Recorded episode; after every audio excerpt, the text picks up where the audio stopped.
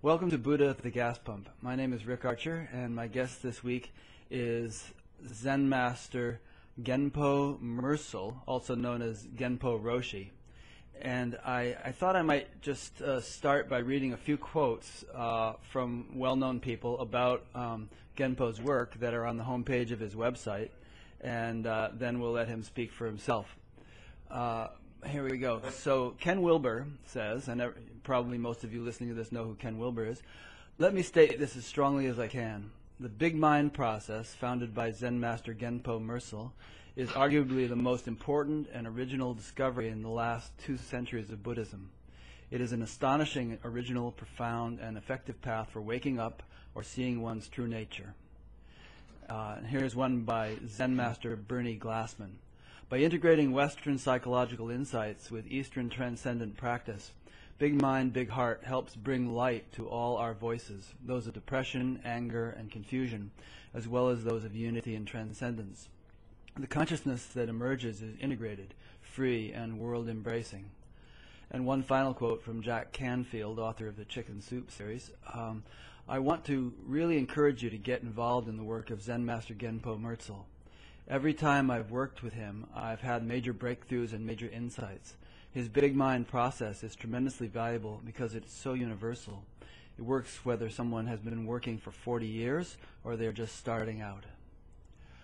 So, um, I've listened to you do your big mind thing, and, and we'll be talking about that during this interview. Um, I've also listened to four or five hours of audio of you over the last week. I, I, I do that before I interview each guest. I listen to a lot of stuff uh, on my iPod, usually while I'm brushing my teeth or washing the dishes. How's know. your head? oh, it's fine. It's fine.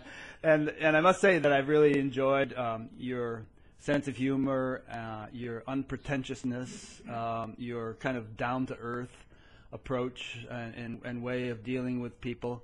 Um, it's very refreshing and uh, you know very what you see is what you get. You know, no not not any sort of putting on airs kind of thing and uh, so I've, i feel like I've kind of gotten to know you, and it's been very enjoyable. well, thank you. You know, it took uh, a few years to climb the mountain. It's taken almost 40 years to descend it. Ha, and, ha. and uh, yeah, to be just ordinary and normal. Interesting point. Yeah. Um, interestingly, I've never practiced Zen, but uh, Zen actually had a, or Buddhism and Zen had sort of a important role to play in a couple of critical junctures in my life. When I was 17, I was driving down the road through Westport, Connecticut, with three friends in the car, and uh, one of them in the back seat was reading from Timothy Leary and Richard Alpert's uh, version of the Tibetan Book of the Dead.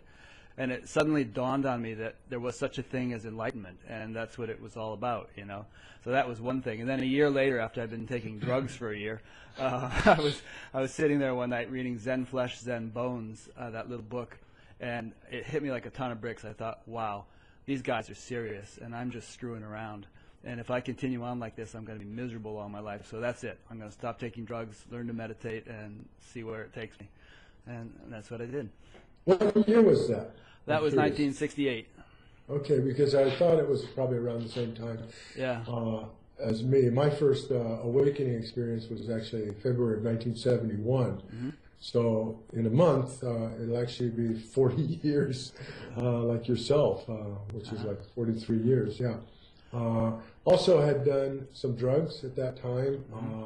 but was actually sitting on a mountaintop mm-hmm. Uh, alone, and my friends had gone off hiking, and I was sitting there contem- contemplating my life mm-hmm. when I had this opening experience where I dropped the self, or the self was dropped, and uh, body mind was dropped off, and I was one with the entire cosmos, the entire universe, and it uh, changed my life forever.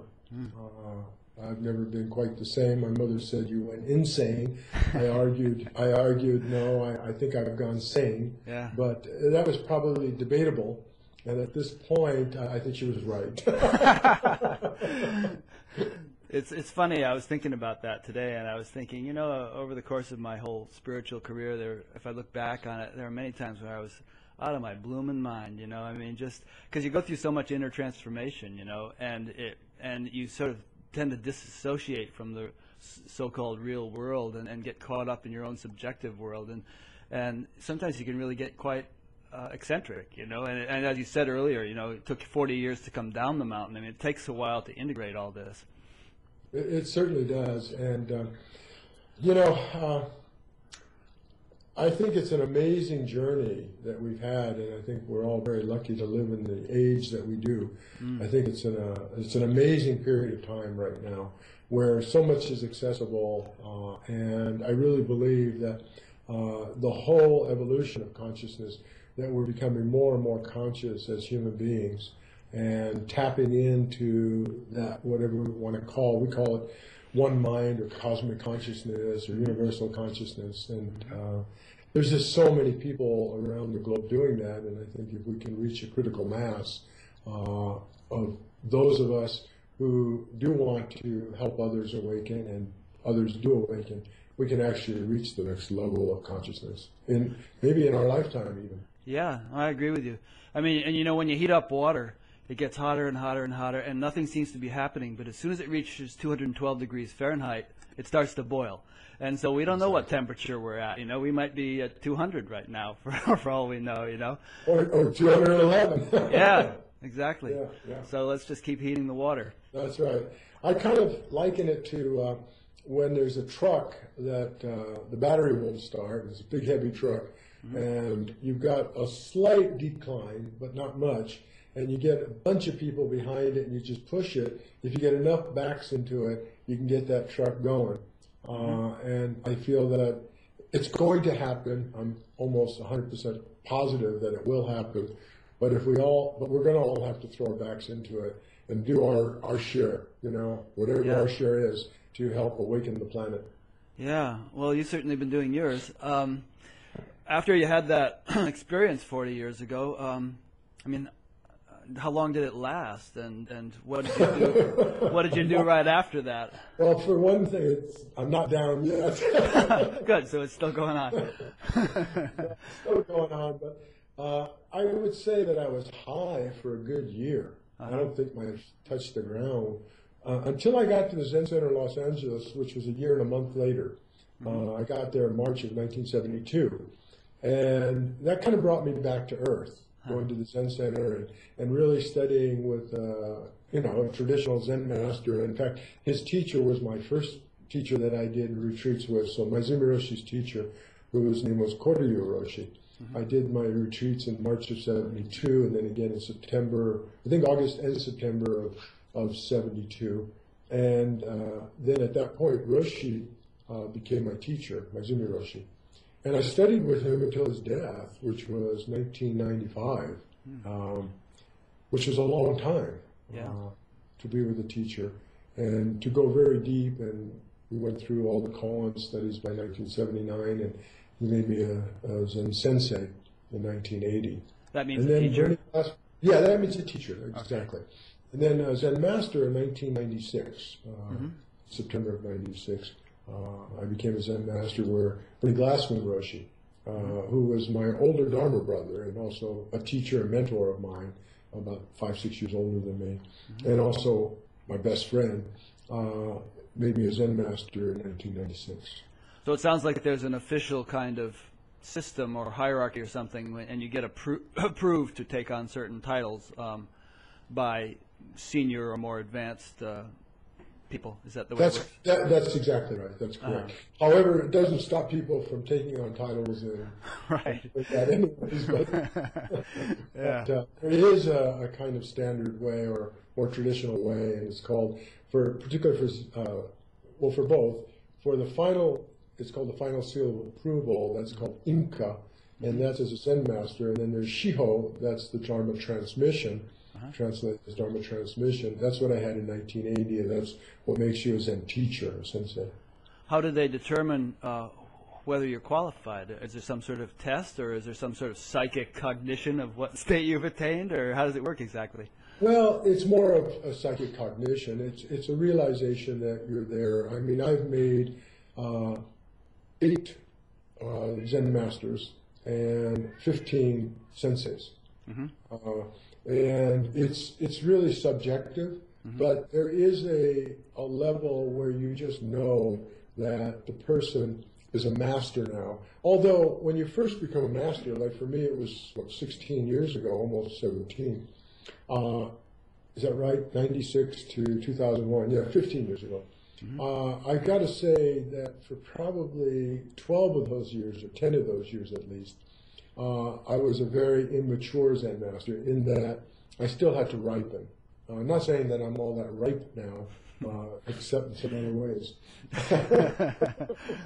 uh, but you know, you have to grow into it also. Yeah. Like um, uh, in the people I've made uh, Zen masters or roshis, uh, the earliest one is now probably eight years. And she's starting to really ripen, and I can see it and becoming a, a true master. So it doesn't mean just because you're anointed with the title of Zen master that you're really a mature one in the beginning. I think that goes for everything. Yeah. When you first become a sensei too, uh, you're going to be an immature one for quite some time. I mean, for me it was 1980, and I don't feel I matured as a sensei until about 1995, 96. Huh. Well, uh, this is uh, sounds a little picayune, but what is the difference? Uh, a sensei is a teacher, a master is a master. Um, it's sort of like sounds like kind of like first class and Eagle Scout and Boy Scouts or something. I mean, is there uh, what is it? What distinguishes the two? Yeah, I, I can try to explain that. And it's not general. It's not always true. It's a kind of generalization, I can say. Uh, but a teacher teaches, and a master empowers. A master, and if I use a, a little analogy, when you climb to the top of the mountain, we call that the absolute or the transcendent. And really, to be a teacher, you should have at least done that much. You know, reach that absolute state of I am Buddha, uh, I am awake, I am the awakened one, where you can actually really say that with some, you know, Confidence. sincerity. Right. Yeah, confidence. Um, and at that point, uh, at the top of the mountain, you can encourage people to climb up. You can uh, coach them. Uh, you can uh, inspire them. Uh, you can yell down at them and say, you know, it's really great, this enlightenment. Yeah. Uh, it's complete liberation. It's total freedom. You're free of fear. You're free of suffering. You know, work hard, practice hard, sit a lot, uh, and you too can reach this state. Mm-hmm. Uh, that's about what you can do as a teacher. Mm-hmm. As a master, you've fallen off the mountain or you've come down off the mountain. It's usually more of a fall than a conscious choice to come down. Mm-hmm. You come down off the mountain and you're back in what we call the muddy water or back in the grime or back in the, you know, the, the, the manure. And from that place, you can actually lift somebody up. You can actually get under them, Mm. you know, under their backside, let's say, and just elevate them up. You can push them up. That's empowering a person. Mm-hmm. And as a teacher, you're teaching, and in, a way, and it's sad, sad to say, you're kind of teaching down to, Uh-huh. and there's that element. And when when you look back as a master, you think, "Oh my God, that was horrible." You know, I'm teaching down to, uh-huh. you know, trying to inspire people to come up to. Whereas a master, you're just in the same grime, the same grit, you know, the same stuff as everybody else, and uh, you don't feel superior. You feel like one with, you know. I, I'm just an ordinary being, an ordinary sentient being, just like everybody else, and yet I've been through this climbing the mountain and then descending the mountain. So I kind of know the territory, so I can guide, but I can also and still inspire, or still encourage. But there's more of an ability to actually empower. And you don't mean to imply that this coming down from the mountain uh, involves a loss of, of the awakened state or the Buddha nature. I mean, somehow it, it sounds to me more like an integration. Well, it feels a lot, lot like loss. yeah, it does. That's why very few people actually do it because it really feels like you're giving something up, you know? Uh, like my first enlightenment, as I mentioned, was 1971. Right. And then I had many, many, many experiences from 71 until now. Uh, and in 86, I had the, what was at that point the most profound enlightenment we called Daikensho or Great Enlightenment. That was in March of 1986. uh, where at that point there was just no more fear, no more suffering. There's so many of the human elements are just gone. You know, I mean, it's complete liberation, it's nirvana, it's it's complete freedom. Yeah. Uh, to come down off the mountain really means to once again feel the suffering of all sentient beings, to feel the fear and the anxiety of suffering sentient beings, to feel like everybody else, to have all the emotions everybody else has, uh, to get angry, to to uh, get enraged, maybe to get frightened, uh, to be once again a mortal, not a Buddha, you know, a sentient being. We call it in the vernacular, it's called a bodhisattva. The Buddha is the one who ascends the mountain, and the bodhisattva gives up the enlightenment in order to liberate all sentient beings. That's what a bodhisattva is, like Kanzeon or Kuan Yin or Avalokiteshvara. They're really all the same, just different uh, national, just different languages and nationalities to refer to the same being that is here to really liberate all beings. But if you're up there on top of the mountain, you can't do much. There's no power to empower, we say. You have to actually come down off the mountain. So you are giving up enlightenment in a way. You're giving up the kudos of enlightenment. I call it falling from grace. You're giving up that state of grace that maybe you were in for all those years. For me, it was from 71 until 94.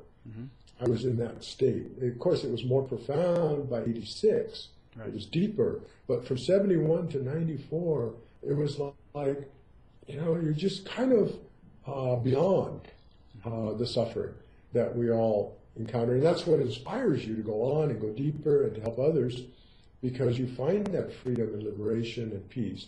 But eventually, and it's a hard one for people to, as I said, to voluntarily do, is to come back down off the mountain, to descend it, and be an ordinary sentient being. And then for me, from 94 until 99, which was again almost exactly five years, um, I had, I still resisted being back in the mud. You know, uh, I resisted being back in the samsaric world.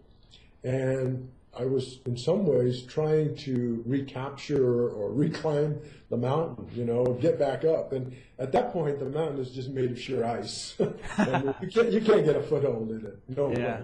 You know, before it was like, oh, this nice path, you know, that you're climbing, and it's a little difficult, a little rugged, you know, uh, maybe a little rocky, but it wasn't sheer ice. After you fall down, you look back and you go, oh my God, that's just sheer ice. And uh, there's no way up that mountain again. Then what you have to do is consciously make a choice. Consciously, I call it consciously choose to be a human being with all the pain and suffering that we as human beings feel. And with that, um, yeah, comes a humanness. Uh, instead of being like above everybody or better than everybody or greater than or, you know, you know what kind of Buddha I'm talking about. you Buddha, you know, you're actually uh, really just a human being, an ordinary person. We say like a lotus in muddy water. There's an old Steven Wright joke where he says he broke up with his girlfriend because he wasn't really into meditation and she really wasn't into being alive. It's true. and it sounds to me like what you're saying. I mean, uh, you know, you're you're saying, okay, you were a sensei and now you're a master. Uh, it sounds to me like you've come full circle in a way, uh, like the tenth ox herding picture, and that you know you have brought something back from the mountain. It's not like you're back to where you were before you started climbing it. You've brought something back, and and the mountain phase, it sounds to me, if I if I'm interpreting this correctly, was one in which there was a uh, a lot of dispassion, aloofness, de- detachment, you know, right. The equanimity, perhaps the disinterestedness, and so on. And uh, you know, now you're kind of back into the nitty gritty of being a human being, as you say. And uh, you know, it's personally, I don't think I don't. I'm, I may be wrong. I don't see it so much as a fall or a descent as as more of an integration uh, or a, a kind of a maturation of of this. You know, it's a it's a it's a state of progress. It's not a it's not a um, a loss. Would you would you agree? I would. Uh, I have a few things to say. Uh-huh. Um, in the tradition, we call that stage, which I call fall from grace, advanced achievement. So it is an advancement. Yeah. But it feels, Feels like right. it does, it feels Yeah. like a fall. Yeah. I mean, you, you fall off the mountain. You don't just climb down. Nobody does that. You know, Right. okay, I'm, I've enjoyed this great view from the top of the mountain now for umpteen years, and now I'm just going to start to walk back down the mountain. No way. You, you actually fall and, uh, or, or descend quickly. and, uh, you know, you talked about the 10th ox herding picture, which is exactly right. Uh, and nine of the pictures, of course, uh, are before the 10th. Right. And so the 10th is returning to the marketplace.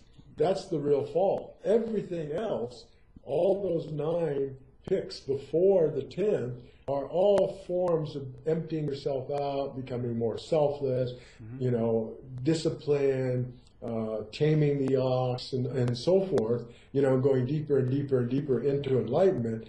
And the 10th is you're back in the marketplace with gift bestowing hands carrying a, a jug of wine in one hand and a pack of goodies, a bag of goodies in the other, but you're just an ordinary guy Yeah. you know, in, in the marketplace world. And, Yeah. and for me, that means you brought back all your shadows.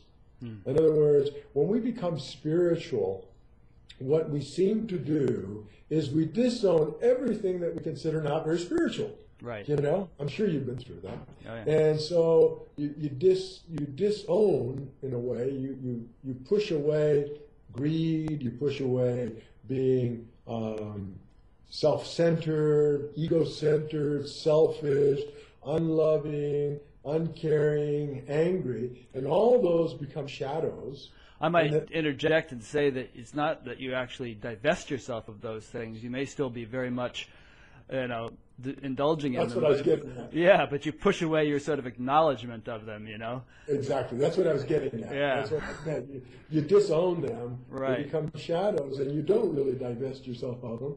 Uh, you're not really free of them. It's just you only can't see them. You're the Yeah, other, other people may see see them all too well, but but you're kind of uh, on your little mountain, and Exactly. yeah, And, and other people do see them. They see you're just as competitive. You know, I was highly competitive athlete, you know, Oh. uh, in uh, water polo and swimming in, in my day. As competitive as you get, you know. I mean, we went undefeated. Uh, in a college, we were a two-year college, you know, junior college. We beat all the four-year schools that year. We beat all the two-year schools. We beat everybody. We just wouldn't lose because we were highly competitive athletes, you know. Uh, I don't know if it's ever been done before or since in, in water polo, you know, in 1963. yeah. Um, and uh, when I became spiritual in 71, I just, oh no, I'm not competitive anymore, you know? And so, but if you ask anybody that trained with me in the 70s and 80s, they'll say, Genpo, not competitive? Most competitive guy I ever met. But I could couldn't sit here on my mat longer than any of you guys. yeah, exactly. Or I could do longer retreats than anybody. You know, we, we were called the Olympians of Zen Right. in the uh, late 80s and early 90s. We did three month sessions. Nobody's done that since the 1200s or 1300s, you know. Three months of session. People do three months ango, but that's about half the amount of sitting as a session.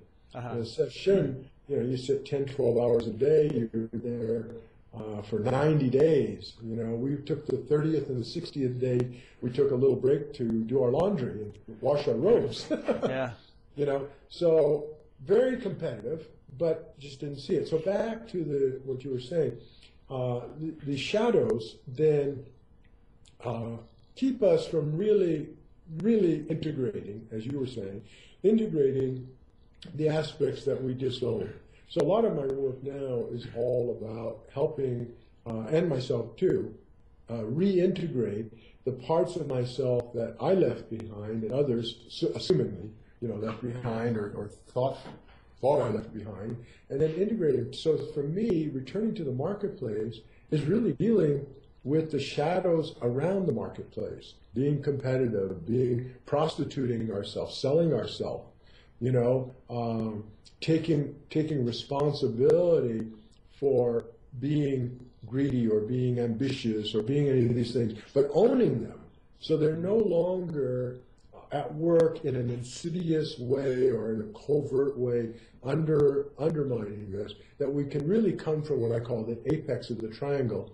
So we have the spiritual on the right hand side, the transcendent, and we have, let's say, the conventional or marketplace mind on the left side of the triangle, and we're really coming from the apex where we've integrated both the marketplace mind and the awakened mind or the spiritual mind uh, to a point where I don't even consider myself spiritual anymore. I wouldn't use that label, just ordinary. But you said something else I wanted to come back to, and you were talking about the circle. And, and going full circle. That's why we don't complete the circle in Zen. You'll notice that in Zen, that circle is never completed. It's always got that little bit of Like on your space. shirt. Yeah, exactly. Yeah, yeah. Yeah, I forgot it's there. yeah, yeah. Um, that that circle is that it's never complete, and when we return, we return, and yet we're not really back to the same place we were. It's an advancement. It's like a, a spring or a spiral that advances, and each time we feel we've come back to that, let's say, uh, primary point or primary place that we were, each time we've advanced that much. So it is an advancement, and the tradition is called Tozan's five ranks. Uh, the fourth rank is called the advanced achievement, and the fifth rank is called integration or unity. You say, so you're right, it is an integration or a unity. But the fourth one does feel more like a fall than it does an advancement. Later, when you learn to embody it, incorporate it, accept it, embrace it, then you can see it's actually an advancement. Right. Boy, there's a lot of uh, teachers, well-known teachers, who have come either from the east to the west, or perhaps even started out in the west, who could really have used something of the nature you're talking about, because it almost seems like it's the exception to find a teacher who hasn't gotten involved in some sort of scandal or, you know, some sort of major blow up over their behavior, even though they had Well- apparently reached a very high state, you know. But the, the, a lot of the teachings that these people come from don't really have something in them to, uh, you know, deal with the shadow and, and work Right. this stuff out. No, what you're saying is very true, although I don't know if you can avoid it. I think to get to the fifth level, you have to go through some kind of fall. Uh, I, I don't think it's avoidable. Uh, so I don't see that so much as, in, in a way, a disgrace to the person. I, I, it, what I see is the importance is how do they work with that? Yeah. do, do they really begin to integrate that and own, you know, whatever it is, and it's usually karma that's brought them to that fall, or do they go into denial about it, right? And then in, in that state of denial, they don't do any integration of that, and they can't move on really to the fifth level. Uh, so, you know, because most of the masters, with a few exceptions, came to the West, who were still fairly young. I mean, Suzuki Roshi was young, Katagiri Roshi was young, Maezumi Roshi was young, Kobun Chino Roshi was young, and then Sasaki Roshi was maybe a little older when he came, but you know he's 103 now, and I, don't- I don't know if he's ever gone through that particular fall uh, since he's been here. Maybe he did it before. Who knows? You know, he's he's pretty old. um, there's uh, others, you know, that Trungpa, you know, they were all young. Uh, when you think Trungpa died at 47, Katagiri and Maezumi Roshi both died at 64. You know, Chino Kobun died also in the early 60s. Uh, that's pretty young. I mean, I'm 66 now, uh, and I've been, you know, I've been around a while. But you know, if I had died at 62, 64, you know, I wouldn't be able to do what I'm doing now. And I can imagine in 10, 20 years, if I'm still alive, I'm going to look back and say, what a young whippersnapper I was at 66. You know, how green and immature, you know? Yeah. Well, I'm not just talking about Zen teachers. I don't even know that many about many Zen teachers, but you know, just a lot of spiritual teachers have have run Yeah. into this sort of situation, and it's in, it's interesting. I never thought of it the way you're saying that it's it's actually a state of progress for them in a way that they're being that they're stumbling like that and being forced to sort of deal with issues that they perhaps thought they hadn't possessed. Um, Exactly. Well, you know, I'm, I'm most familiar with Zen, of course, but Bhagwan, for example, who I really studied, I never met him. I which, which Bhagwan? Rajneesh, you mean? Oh, Rajneesh, Rajneesh, right, right, right. Yeah. Yeah, Osho. Right. You know, and I actually had an experience in 1980 in our uh, big session, we call it Rohatsu, year-end session in December, where I actually became one with him. Hmm. But I predicted in 1978, my cousins were asking me, or actually it's my aunt and uncle, my aunt and uncle were asking me about him because, you know, he was news. And I said, you know, he's going to have a great fall, Mm-hmm. Yeah. which he did. You know, Yeah. it was predictable because he was ignoring the law of causation. Well, that's what we all do. Mm-hmm. At level three, which is the absolute again, uh, we ignore cause and effect or karma. And we ignore it because at level three, it doesn't exist. Yeah.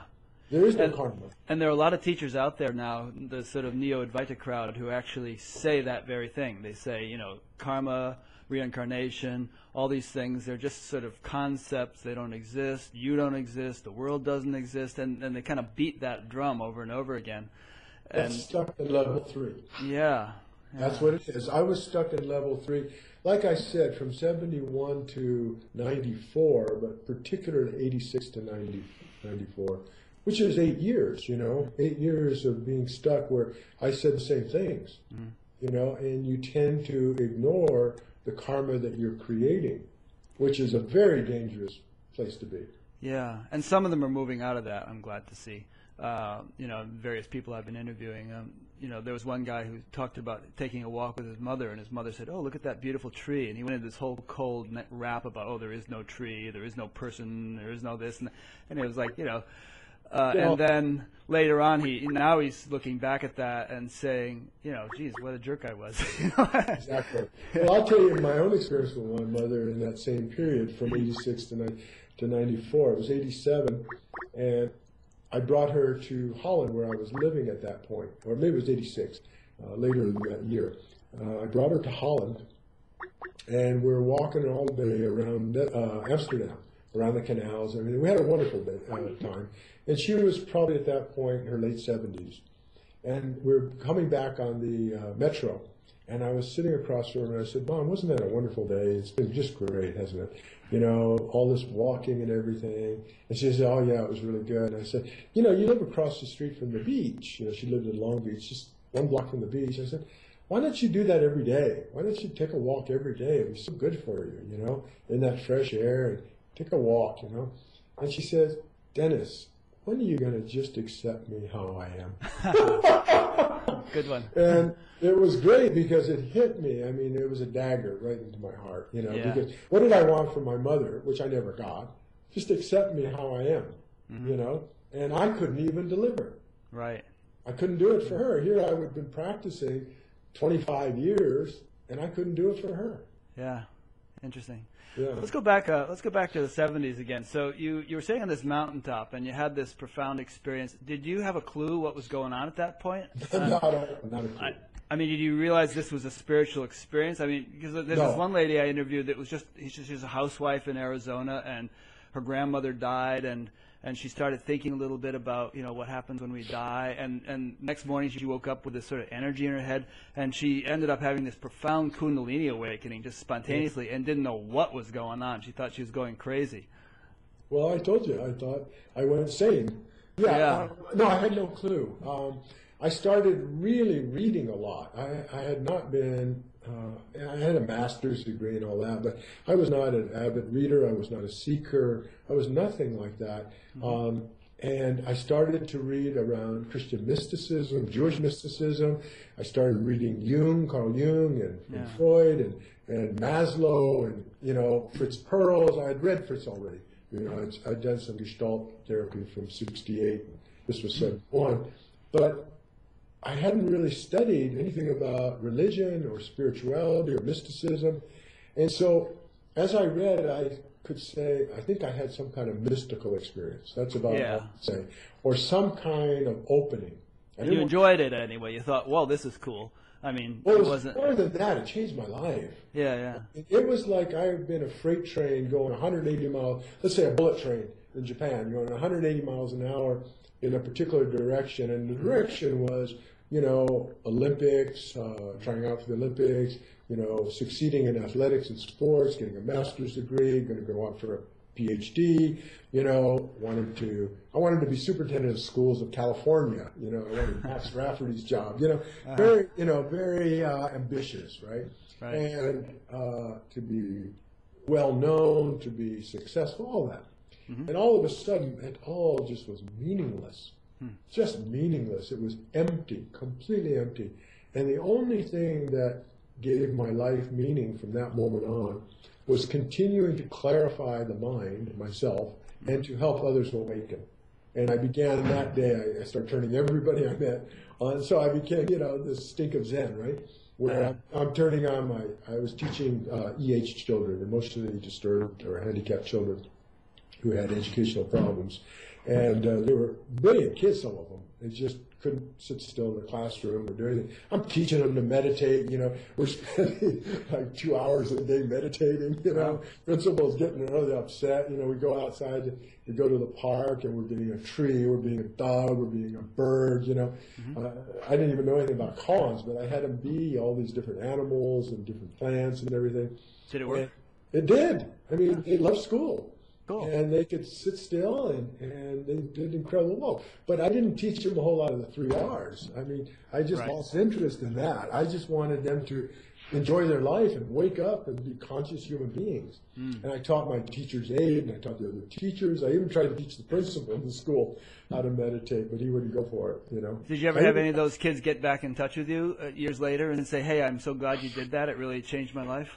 I did a couple of them, but you know, I dropped out of out of the whole site by um, Yeah. what year was it? Seventy one, and this was around sixty eight nine. No, it was even no. I dropped out. This was seventy one. I dropped out. Yeah, I left in seventy one. I left six months after that, so I wasn't around too much. Yeah.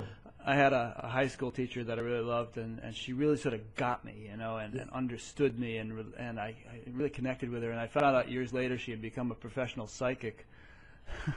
I had a college at USC, graduate school, and she's probably still alive. Her name was uh, Grummet. Uh, anyways, she she was that for me. She Yeah. really saw something in me. I was not a good college student. I was just an average C plus college student. You know, in graduate school, I did really well because she took me under her wing. She was the head of this. We were the first national teacher corps to go into Watts and into East LA, Boyle Heights area, and uh, teach. You know, right after the riots in '65, we went into '66, and uh, teaching fifth and sixth grade kids. Uh, and she took me under her wings, and I really blossomed uh, from having that kind of mentor.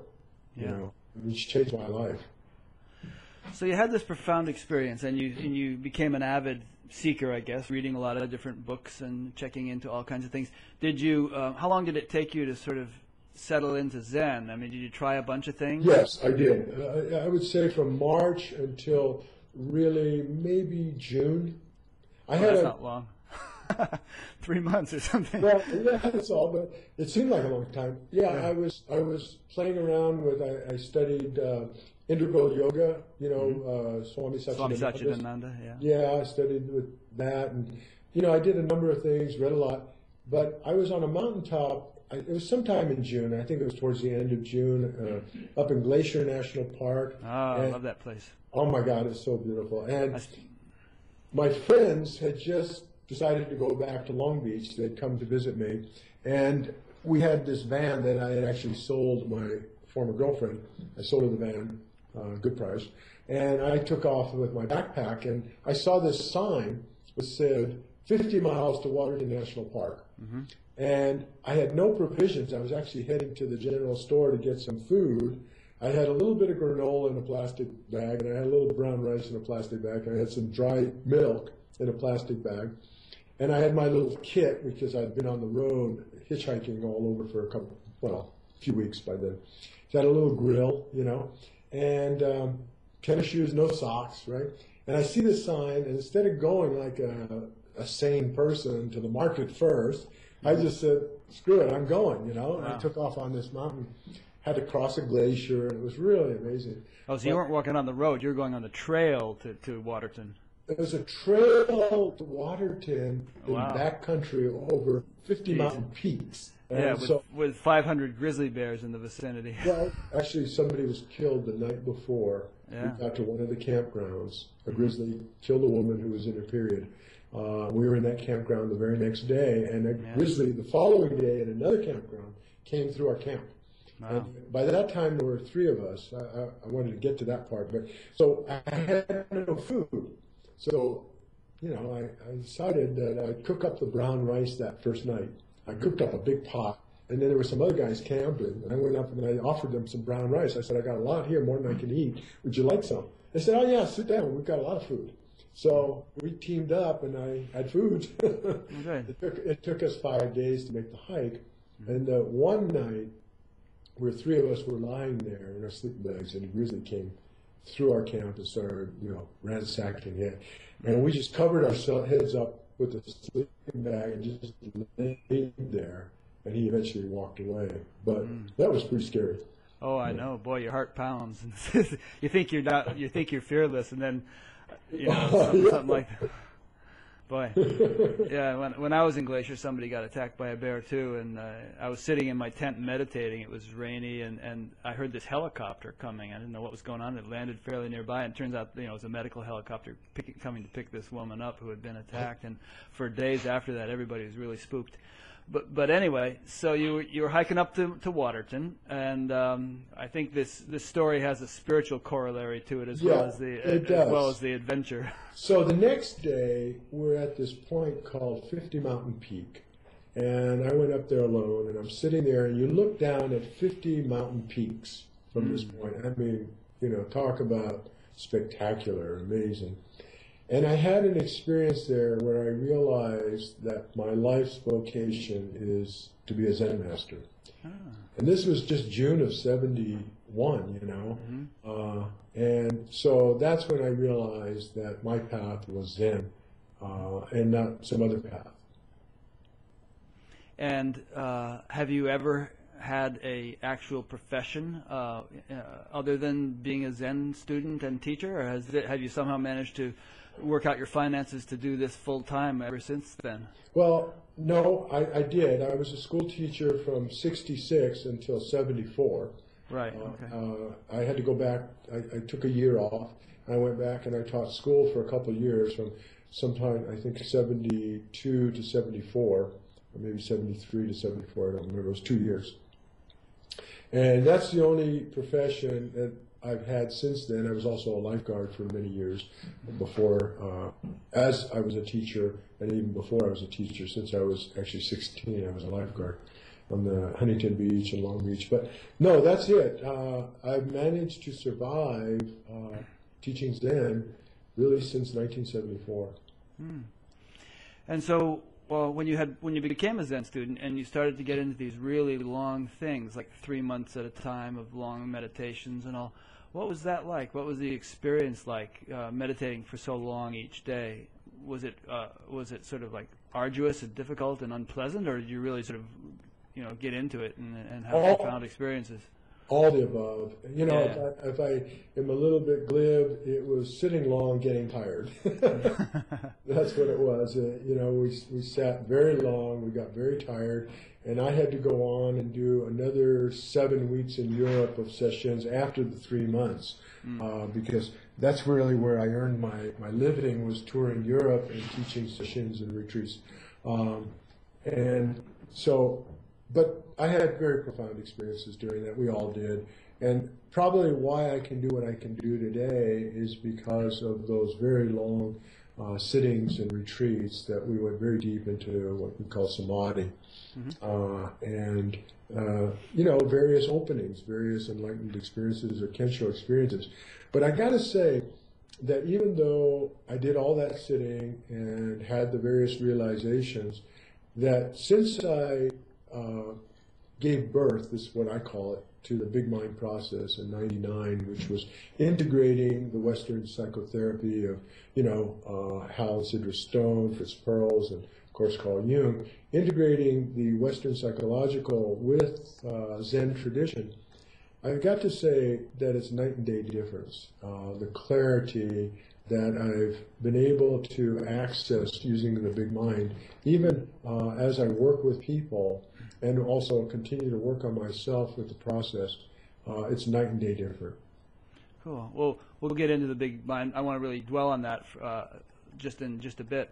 Um, so, so, so you're saying that just all that long traditional Zen practice, you know, uh, which I presume was traditional. Very traditional. The the big mind is is uh, it's night night and day from that in terms of the the effect it has on you. That's what you're saying. That is that is what I'm saying. Yes. Yeah.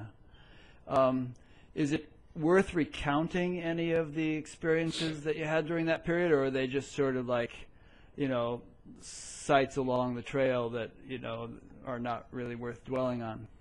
Um, you know, during that period from we're talking now 86 to 94, uh, maybe one is worth uh, citing, and that is uh, in 86 when I had what we would call the more or less Daikensho experience where, um, you know, all doubt is, is gone. Uh, I really saw that I gave up being a Zen monk, a Zen teacher, uh, and really was just an ordinary person. But the flip side was uh, also there. That's the shadow that uh, I think I stank from high heavens uh, uh, about Zen in that uh, feeling I was so completely ordinary was so extraordinary. Uh, It became, you know, it became a trip in itself. and, uh, you know, I mean, literally, you you kind of glow, you know. Yeah. Almost like you've got a halo around you or something. Right. And that lasted until '94. But mm. the the real major experience was '94, uh, where, and I can tell you a little bit about that because it's the most interesting. Sure. So so what happened was, uh, I was on my way to Europe to teach, and um, I was um, my girlfriend at that time said to me, you know, um, we're not married, and if you want to date and see other women, it's okay. And I thought, oh, that sounds nice. You know, I get to Europe, uh, and she's back in uh, Salt Lake, and I started to think, why is she giving me this uh, this gift, right? And I realized, oh, maybe she wants to. And I started to get a little jealous, and I hadn't been jealous since way back in 1972 where I think I just disowned jealousy. I mean, I just put it under the basement, you know.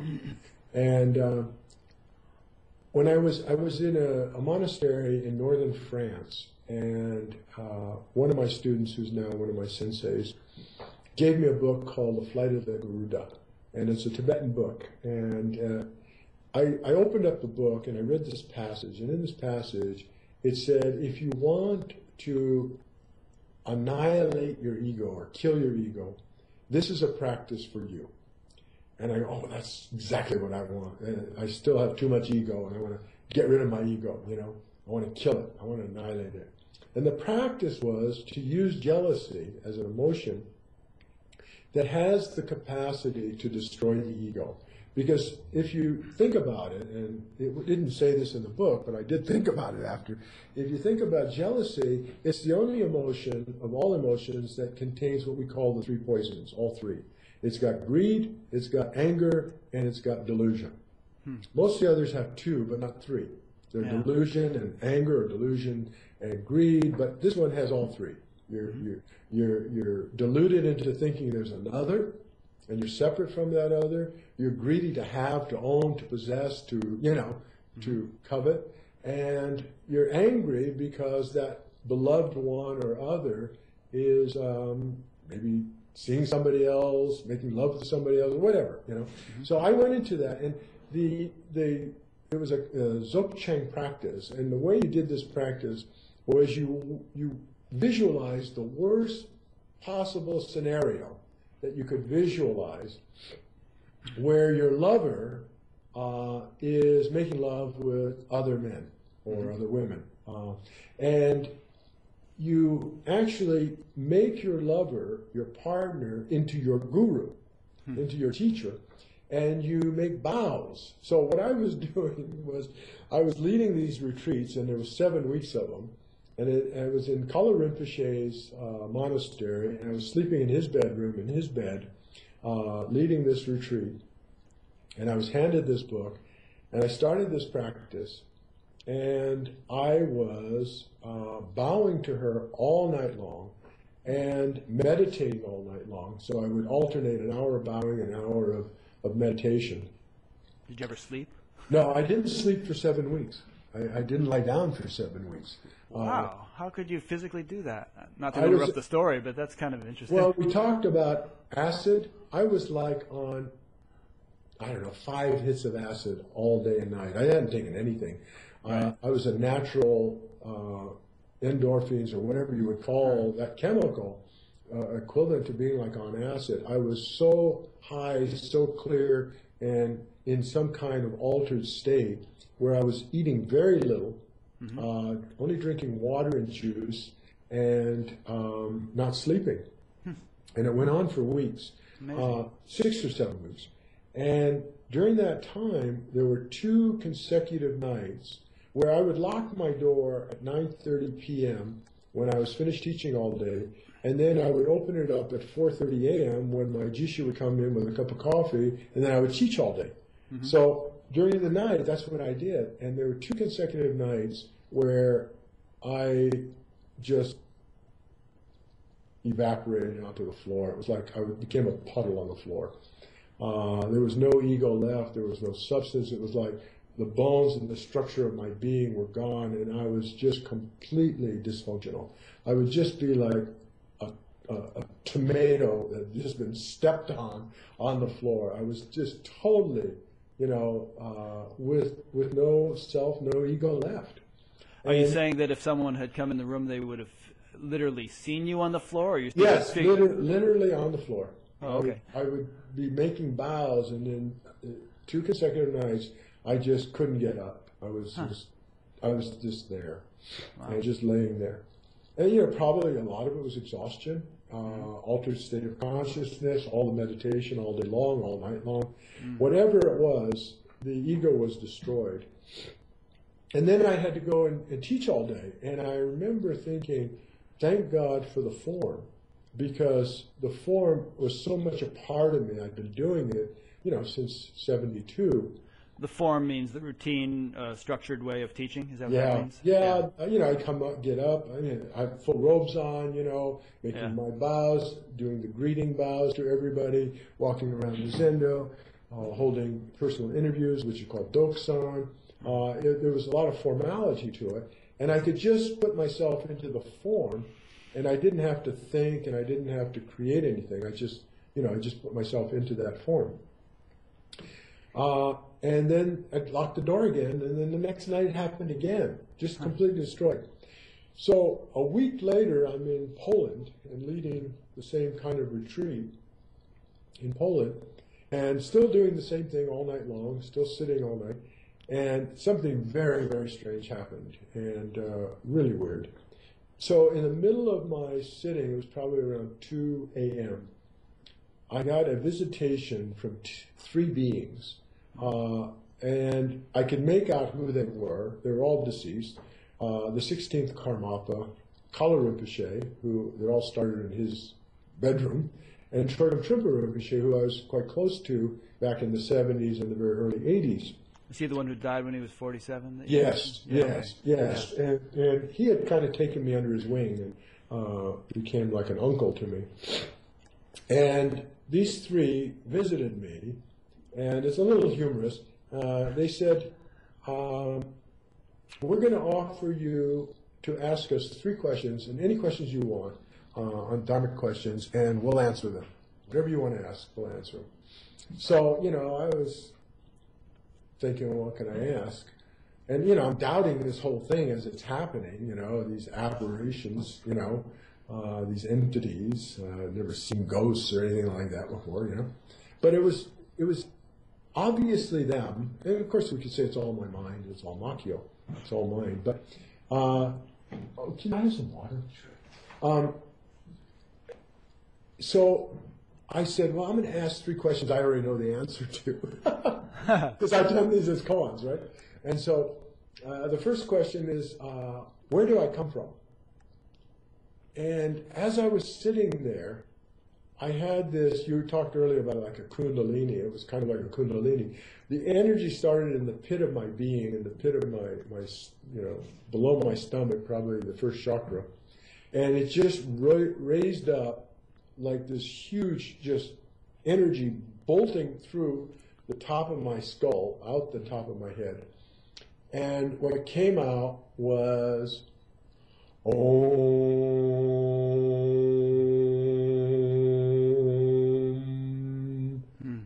Right, so I come from Om. Hmm. Okay? So then I thought, okay, next next question. Where am I now? And again, I, I thought I knew the answer.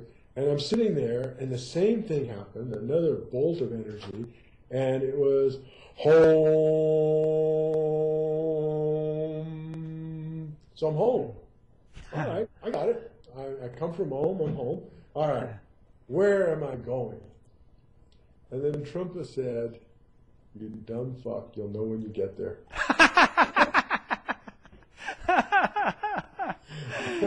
That's oh, great. But that wasn't the. the he cheated you out of your third answer. You were did. entitled to three. Was, oh, no, he didn't cheat me. Y'all know when I get there. yeah, that's true. I guess that's an answer. A, it was a very good answer in a way. Yeah. So the next night, I'm sitting, and this time I'm sitting opposite direction. That night I was actually facing a mandala that was on the wall. And This time I'm sitting away, looking away from the mandala, and these three aberrations come up, come in the room again.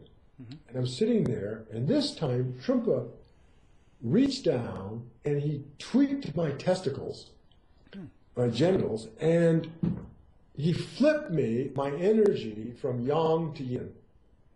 And what he did, I mean, it's, it's all bizarre. I'm insane, right? We know that. By now we know it. Uh, I'm totally insane. He changed me from, at that point, I don't remember how old, I think 50, from a 50 year old man to a 17 year old girl. Huh. In other words, you totally at that moment felt like a 17 year old girl. for years. Really? For years you felt like one. Well, it actually, okay. Were you like a, attracted to Donny Osmond and stuff like that, or? no, I still had my attraction for women. Uh huh.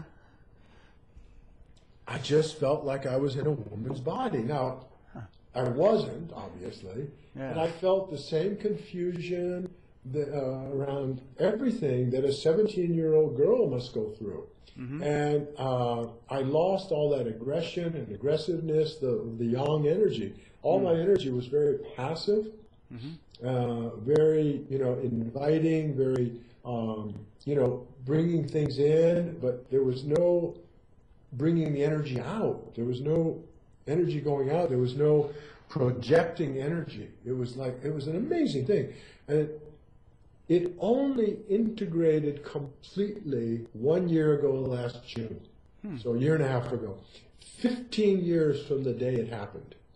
So you know it was really strong for about a year, and then there was a few years actually when I met uh, Ken Wilber which was uh, seven and a half years ago.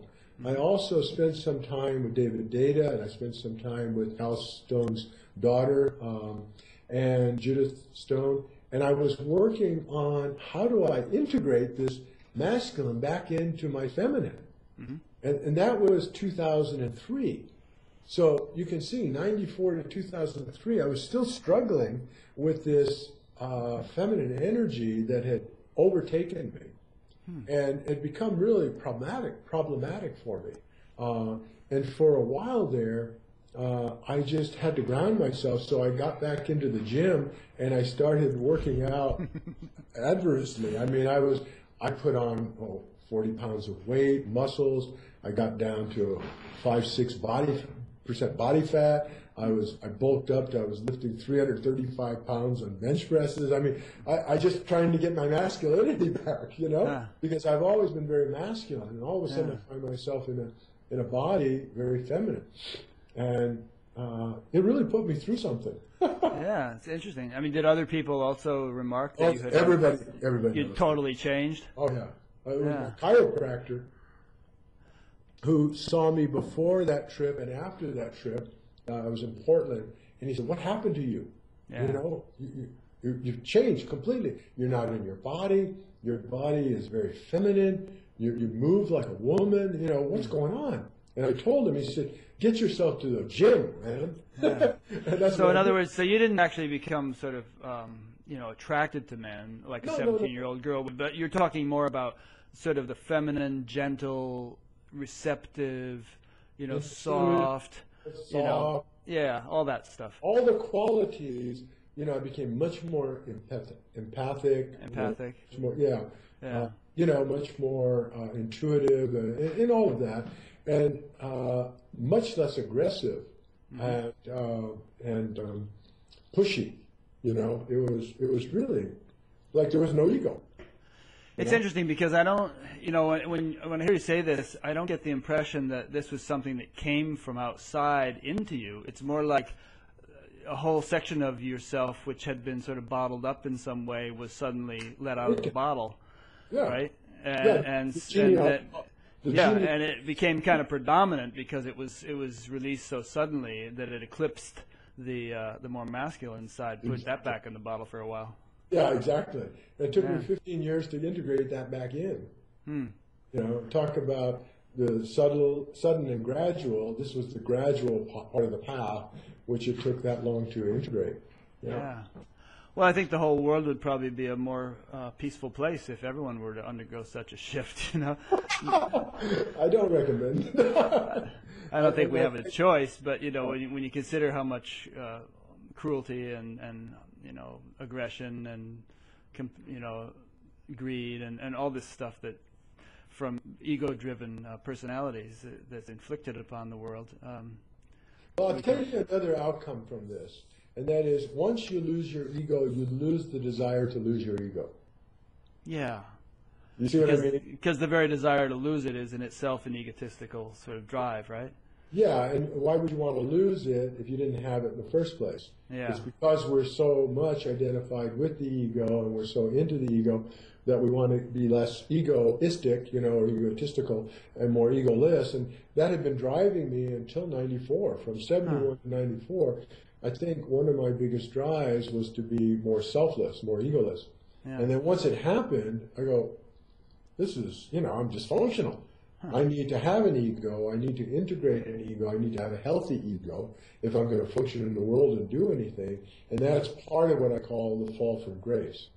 So you're associating this shift uh, to a, a, a teenage feminine nature to, to, to be a loss of ego. You're, you're associating, you're defining Well, it it as happened a week later. It happened because teenage girls have egos, you know. I mean, Oh yeah, but- no, but it, it happened a week later, and probably because of the loss of the ego, I was receptive to that shift. oh, okay. You know, uh, that's probably how it and why it happened one week later. Uh, So your loss of ego happened a week later. The the shift to the opposite. oh, I'm sorry. Go ahead. That, that, explain, clarify. Okay. Okay. So the loss of ego happened when I was in Holland, in the Netherlands. And one week later, I found myself in Poland doing another retreat. And that's when these two events happened. I with, see. With the three With the three spooks, yeah. Yeah, exactly. And was, was the uh, loss of ego in Holland just as abrupt and dramatic and definitive as, as this uh, shift to your feminine nature? Absolutely. Huh. Absolutely. Yeah. I mean, like I said, it was two consecutive nights where the ego was just completely, I mean, it just died, you know. I Uh, see, And I yeah. was very dysfunctional. I mean, I don't know if you can imagine, you know, but yeah, that that's what happened. And a week later, probably because I was so vulnerable and so Mm-hmm. raw, that this other experience could happen, and probably because I trusted it, and I, I, I love Trungpa Rinpoche, I consider him probably the greatest 20th century uh, master, you know, of our time. Uh, I really had great admiration for him. Uh, it's probably why I chose Trungpa, you know, or he chose me. Genpo and I had some technical difficulties towards the end of this interview, and uh, also both of our wives were calling us to do other things. So we decided to do a second interview, a follow up interview, in a few weeks. Um, so if this one seemed to end somewhat abruptly, that's why, and there will be another one in early February.